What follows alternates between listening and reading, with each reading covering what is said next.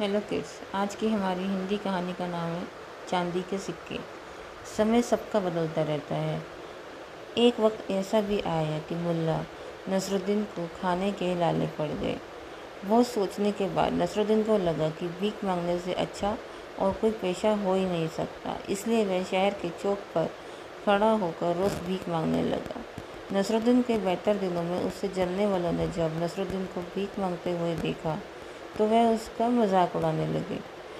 मज़ाक उड़ाने के लिए वह उसके सामने एक सोने का सिक्का और चांदी का सिक्का रखते हुए नसरुद्दीन से उसमें से एक सिक्का चुनने को कहते।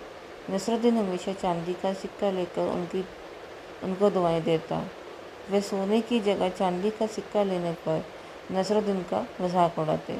नसरुद्दीन का एक चाहने वाला ये देखकर बहुत हैरान हुआ। एक दिन मौका पाकर नसरुद्दीन से उसने अजीब व्यवहार का, उसके अजीब व्यवहार का कारण पूछा। नसरुद्दीन आप जानते हैं कि सोने के एक सिक्के की कीमत चांदी के कई सिक्कों के बराबर होती है। फिर भी आप मूर्खों की तरह हर बार चांदी के ही सिक्के को लेकर दुश्मनों को अपने ऊपर हंसने का ऐसा मौका क्यों देते हैं? नसरुद्दीन ने कहा, चीज़ें हमेशा वैसी ही नहीं होती हैं जैसे हम उसे देखते हैं। तुम्हें वाकई लगता है कि वह लोग मुझे बेवकूफ़ साबित कर देते हैं? सोचो, अगर एक बार मैंने उनका सोने का सिक्का कबूल कर लिया तो अगली बार वह मुझे चांदी का सिक्का भी नहीं देंगे।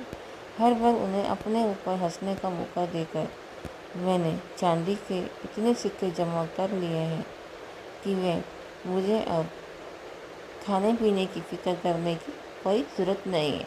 Thank you.